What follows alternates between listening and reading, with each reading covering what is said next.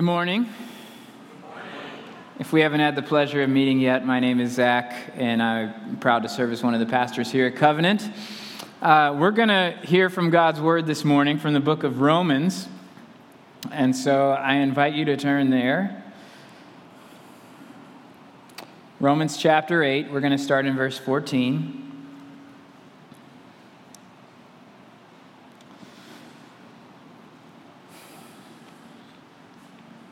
You can follow along on the screens as well. Here we go Romans chapter 8, verse 14 through 17. For those who are led by the Spirit of God are the children of God. The Spirit you received does not make you slaves so that you live in fear again. Rather, the Spirit you received brought about your adoption to sonship. And by him we cry, Abba, Father. The Spirit Himself testifies with our spirit that we are God's children. Now, if we are children, then we are heirs, heirs of God, and co heirs with Christ, if indeed we share in His sufferings, in order that we may also share in His glory. This is God's word offered to us, the people of God, and for that we give thanks. Let's pray.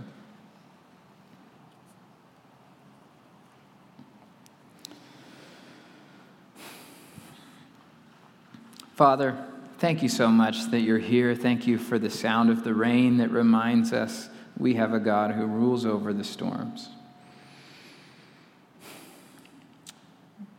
We're here, Lord. Um, help us to be attentive to your spirit, to what you might have to say to each one of us specifically. Lord, I ask that you would bind my tongue and my lips, that no false word would pass from them, uh, but that it would actually be you speaking through your Holy Spirit, that you would come and speak truth into our hearts for your glory and our good. We pray this, our faith comes in the name of Jesus Christ. Amen.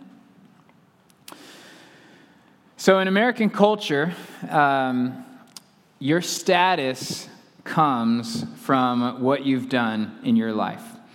Uh, we're trained to glorify, you know, the self-made, like rags to riches story. Someone who starts at the bottom, starts poor, uh, works really hard, overcomes all kinds of obstacles, and arrives at this incredible, like, uh, you know, pinnacle of, of wealth and success. And we're taught to glorify this kind of status, this kind of rags to riches story. In biblical times and in, in cultures uh, that were present in the Bible, it wasn't so much about who you are. Your status wasn't about who you are. Your status was more so about whose you are.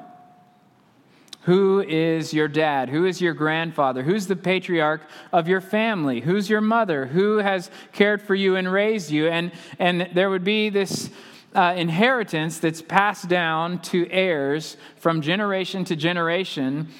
So, if you found yourself with great status, great wealth, it's probably not because you had some incredible success in business uh, or in life, but it's probably because your father or your grandfather or your great grandfather even was someone very special, and you then get to live in their, uh, following in their coattails, if you will. To take that a step further in Roman culture, uh, which is the recipients of the letter that we read from this morning, not only is your status not from, about who you are, but whose you are, uh, but there's this uh, concept that we read in Romans 8, this concept of adoption. And believe it or not, adoption was actually a really big deal in Roman culture. And here's why. Uh, in Roman culture, your estate, your family estate, could only be passed down through a male heir. And medical uh, development, medical technology, medical science wasn't as far along back then. And so it was much more difficult uh, to survive as a little kid in ancient Rome. Uh, and so, the, with the survival rate not as high, you'd have all these rich uh, politicians in Rome who are needing an heir so that their estate, their family estate that was passed down to them from generations, could continue and that they wouldn't be the one who's responsible for like ending the status of the family, of the patriarch. And so they would adopt someone into their family. If they couldn't produce a male heir, they would adopt a son into their family. Uh, and a rags to riches story wasn't about a self made, hardworking person, but it was about someone who was born into a poor family, but was adopted into a rich family, and then inherited a new name, a new estate, and a new status. Uh, imagine if you're this poor child who's adopted into this family of great status and wealth.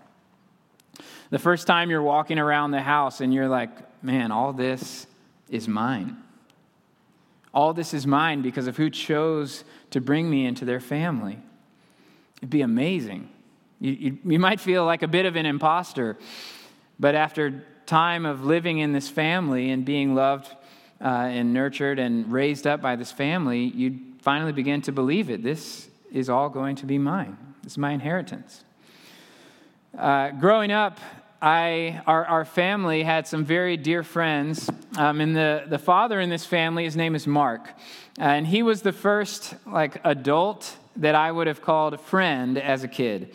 Uh, he is such a kind man, and he really poured into not only his kids, but his kids' friends. And so he poured into me all the time. And, and uh, he's responsible for a lot of who I am today as a, as a Christian and as a man, as a uh, father and husband. And Mark uh, and their family, they were a little more well off than our family. And here's just a tip this is free. If you want to have wealth, don't have 10 kids. Don't have 10 kids if you want to have wealth. So we were, we were poor. That's my way of saying we were poor. And, uh, and so Mark, he's a very generous man.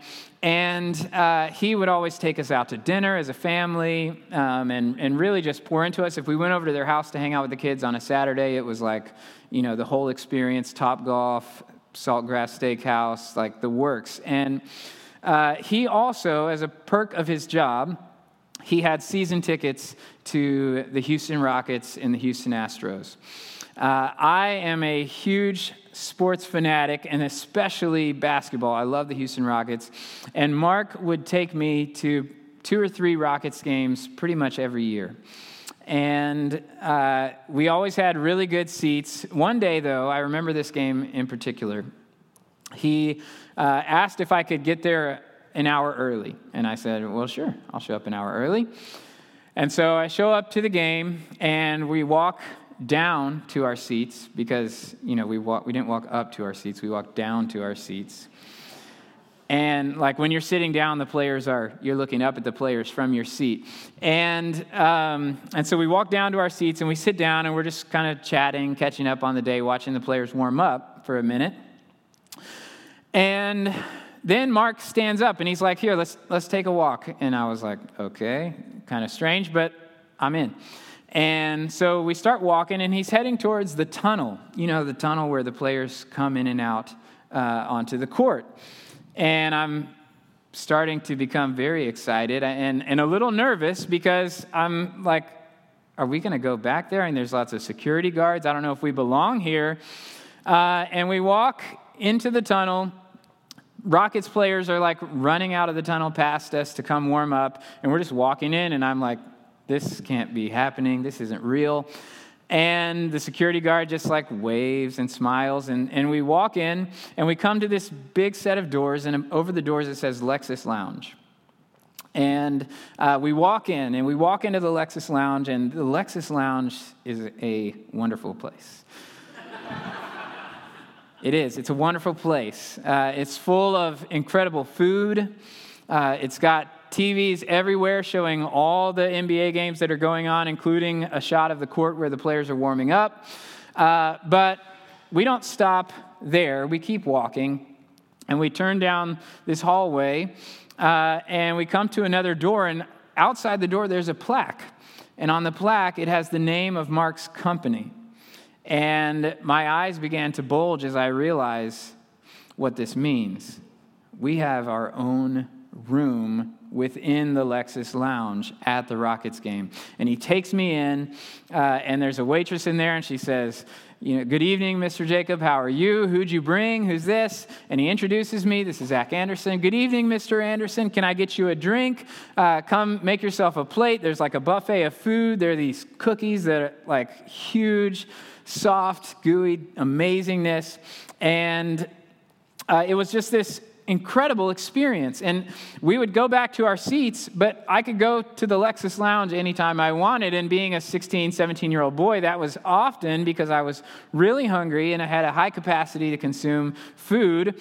And I would just walk back there and flash my wristband, and I could just go right into the room. And I could go into the room because I was with Mark. He brought me. I'm with Mark. Yeah, I, I belong here. I'm with Mark. Oh, yeah, yeah, me? Yeah, I'm with Mark. Yeah, I belong here.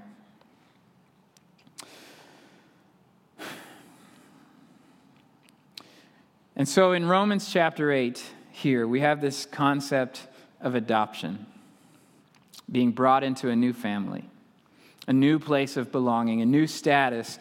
And in Romans 8, this concept of adoption is contrasted with slavery. Romans 8:15 says, "The Holy Spirit you received does not make you slaves so that you live in fear again. Rather, the Spirit you received brought about your adoption to sonship. And so, when we hear this slavery versus sonship, we're reminded of the story of the prodigal son. You remember the story we've been talking about it the last two weeks. And the younger son, when he goes off and lives his life of rebellion and sin, and he winds up wasting his whole inheritance and he has nothing, and he comes to a realization even the servants, the slaves in my father's house, have it better off than me. Maybe if I go back and I tell my father, I'm not worthy to be called your son, but at least can I be a slave in your house? Then maybe I can be brought back in. And so he goes home planning to be a slave. And when his father sees him a long way off, his father drops everything and runs out to meet him. He embraces him. His, his son says, I'm not worthy to be called your son. And his father says, Shut up. Quick, servants, bring the best robe in the house. Put my ring on his finger, put shoes on his feet. My son who was lost is home. And he doesn't even listen to the, to the confession of his son. And he reinstates him as a full child in his household. Then we come to the part of the story, Act 2, where we meet the older brother. And the older brother was very different from his younger brother. He was not a bad guy who would just go and waste everything. This guy was responsible. Uh, and he worked hard. He did everything that his father asked. He was a very good person. And so when his little brother comes home and he gets to get back in the family, the older brother is like, What's the deal, Dad? I've done everything for you. I've always obeyed you. I, I take care of the whole estate. And yet, this son of yours who wastes everything, you're just going to welcome him back in? What's going on?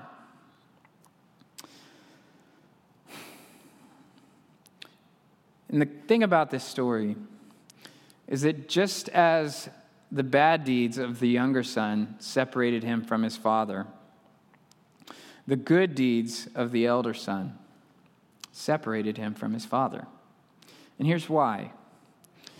The younger son said to his father, Give me my inheritance. You're worth better, you're worth more to me dead than alive. I just want the inheritance. I don't want you.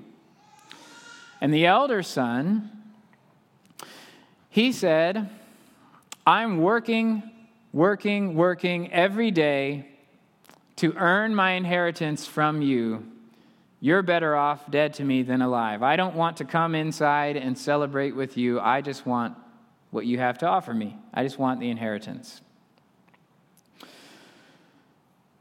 And so ultimately, this is a story of mercy because the Father offers mercy to the Son for his evil deeds, and he also offers mercy to the older son for worshiping his performance, trying to earn his position as a son.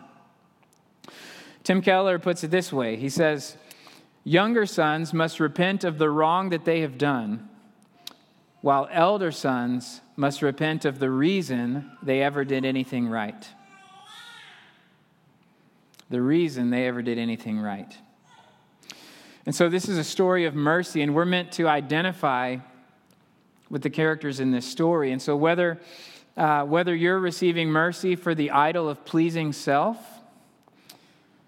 or for the idol of self performance, or both, we all are in need of mercy. You know, we call this story the story of the prodigal son, um, and this is a man made title. Uh, God didn't write that title in the Bible. The Bible didn't come with titles or chapters or verses, by the way. Um, and so man has christened this story the prodigal son. But I think that title falls short. You see, the word prodigal, it actually doesn't mean like rebel or sinner. The word prodigal means reckless or wastefully extravagant. Reckless or wastefully extravagant. And so while the younger son was prodigal, he was reckless with his inheritance. He was wastefully extravagant with his inheritance. He spent it all on prostitutes and high living. Who is more wastefully extravagant? The younger son or the father who offers mercy and unconditional love lavishing his love upon a son who can do nothing in return. This investment of love, it's not because the son, the younger son, can do something to make the father's life better. It's not because he did something to make the father's life better. The father just chooses to love his son in spite of himself. The Father's love is prodigal. It's wasted. We might say it's wasted on sinners like us. And yet He's pleased to lavish it upon us in wastefully extravagant fashion. And even though this story has a father whose love is so magnificent, there's still a missing character. Jesus leaves someone out of the story on purpose. If you'll remember, Jesus is sitting with a group of Pharisees, students of the law, and a group of sinners. And he tells them these three parables to help them understand this is what God is like. This is what the kingdom is like. And the first parable is the parable of the lost sheep. And there's a shepherd who has a hundred sheep, and one of them runs off, and he leaves behind the 99, crosses hills and valleys to find this one sheep and bring it home. And Jesus says, I tell you the truth, there will be much celebrating in heaven when one sheep is found. And then he tells the second parable, and it's a parable of a woman and her 10 coins and she loses one of her coins. And Jesus says, When she loses her coin, will she not search everywhere throughout the house, behind furniture, under rugs, cleaning everything until she finds her coin? And when she finds it, will she not invite all the neighbors, Come, celebrate with me, I found what was lost? And Jesus says, I tell you the truth. There will be more rejoicing in heaven over one sinner who repents when the lost become found and then he enters into this third parable. But this third parable is missing a character. You see, the first two parables each had someone that chased after the lost sheep or the lost coin. They went out to find them. And this story doesn't have that character. In this story, yeah, the father does run to his son when he sees him coming, but he doesn't go out to his son in the midst of his lostness and bring him back, there's a missing character. readers of this parable, uh, they're often brought to the conclusion that mercy is free. And mercy is free for the recipient. Otherwise, it's not mercy. The definition of mercy is receiving something that you don't deserve. If you did something to deserve it, it's not mercy, it's something that belongs to you. You paid for it in some way. So mercy is free for the recipient, but mercy isn't free. No, mercy comes at a great, great cost. In the parable of the lost sheep, the shepherd is the one who willingly pays the price of going, risking his own life to find this sheep and bring it back, to offer mercy. The shepherd pays the price of his mercy. So, who has to pay the price for the younger son's mercy in the story of the prodigal son? You want to take a guess?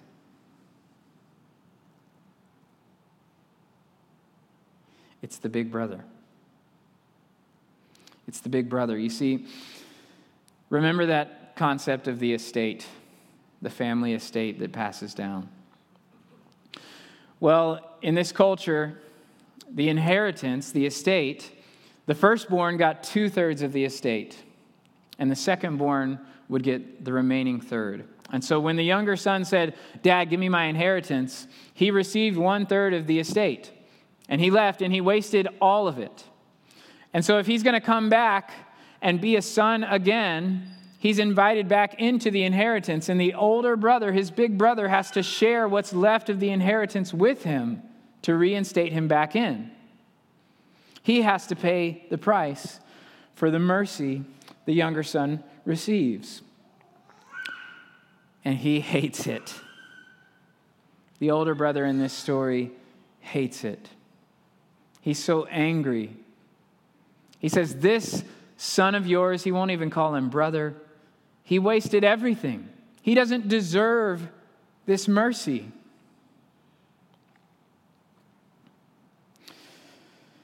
And Jesus does this intentionally. He does it intentionally so that our hearts might feel our own need for someone else to pay the price for our mercy. And Jesus is pointing to himself. He's pointing to himself. In Romans 8, back to Romans 8, Paul says in verse 16 that we are God's kids. And then in 17, he says, If we are children, then we are heirs, heirs of God and co heirs with Christ. You know what he's saying? He's saying, when we become God's kids, Jesus is our big brother. We are co heirs with Christ. We share the inheritance with Christ like a brother. You see that? And so when Jesus leaves out a true elder brother who's willing to go and rescue his younger brother at his own expense, Jesus is pointing to himself, saying, Look, guys, I'm here. The whole of the inheritance was mine, and yet I left my throne in heaven to come to where you are. I came to the pigsty of your sin to lift you up, to clean you off, to pay your debts, and to bring you home. Won't you come home?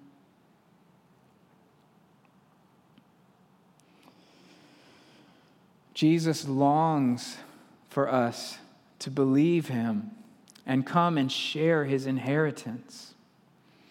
Our inheritance is our right to be in God's family, to dwell with him forever in heaven, to get to talk with him whenever we want. You can just pray right now. Jesus shared that with us at the cost of his own life.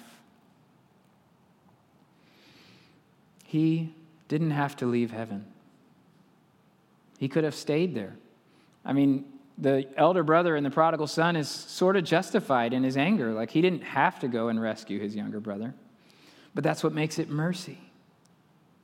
Jesus didn't stay there, He came to us in the midst of our sin, in the midst of our wasteful extravagance, our recklessness.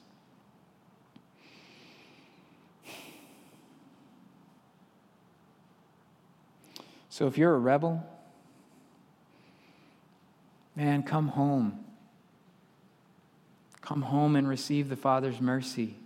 It's totally free to you because Jesus paid the price.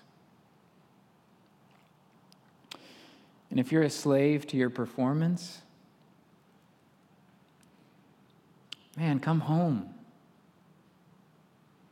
Come home and receive the Father's mercy. It's totally free for you. Jesus paid the price.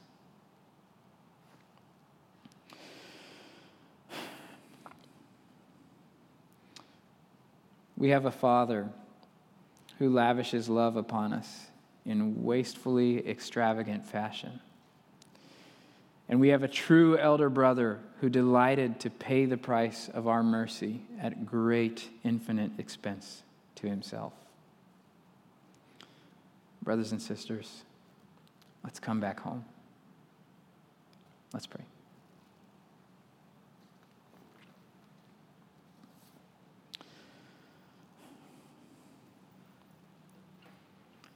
Father,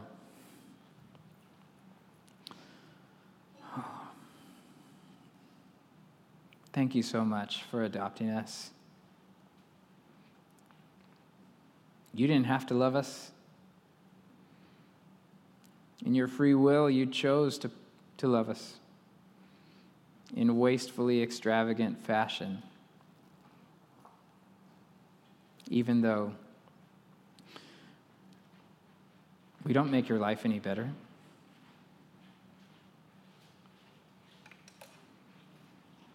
God, help us to surrender to this love, to believe it.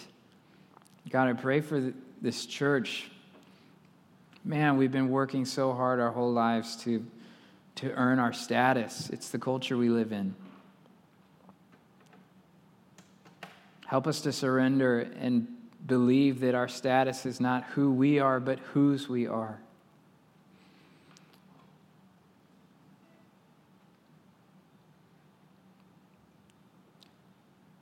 We belong to you, Father. And if you're listening right now and, and you're willing, just pray, Father, I belong to you.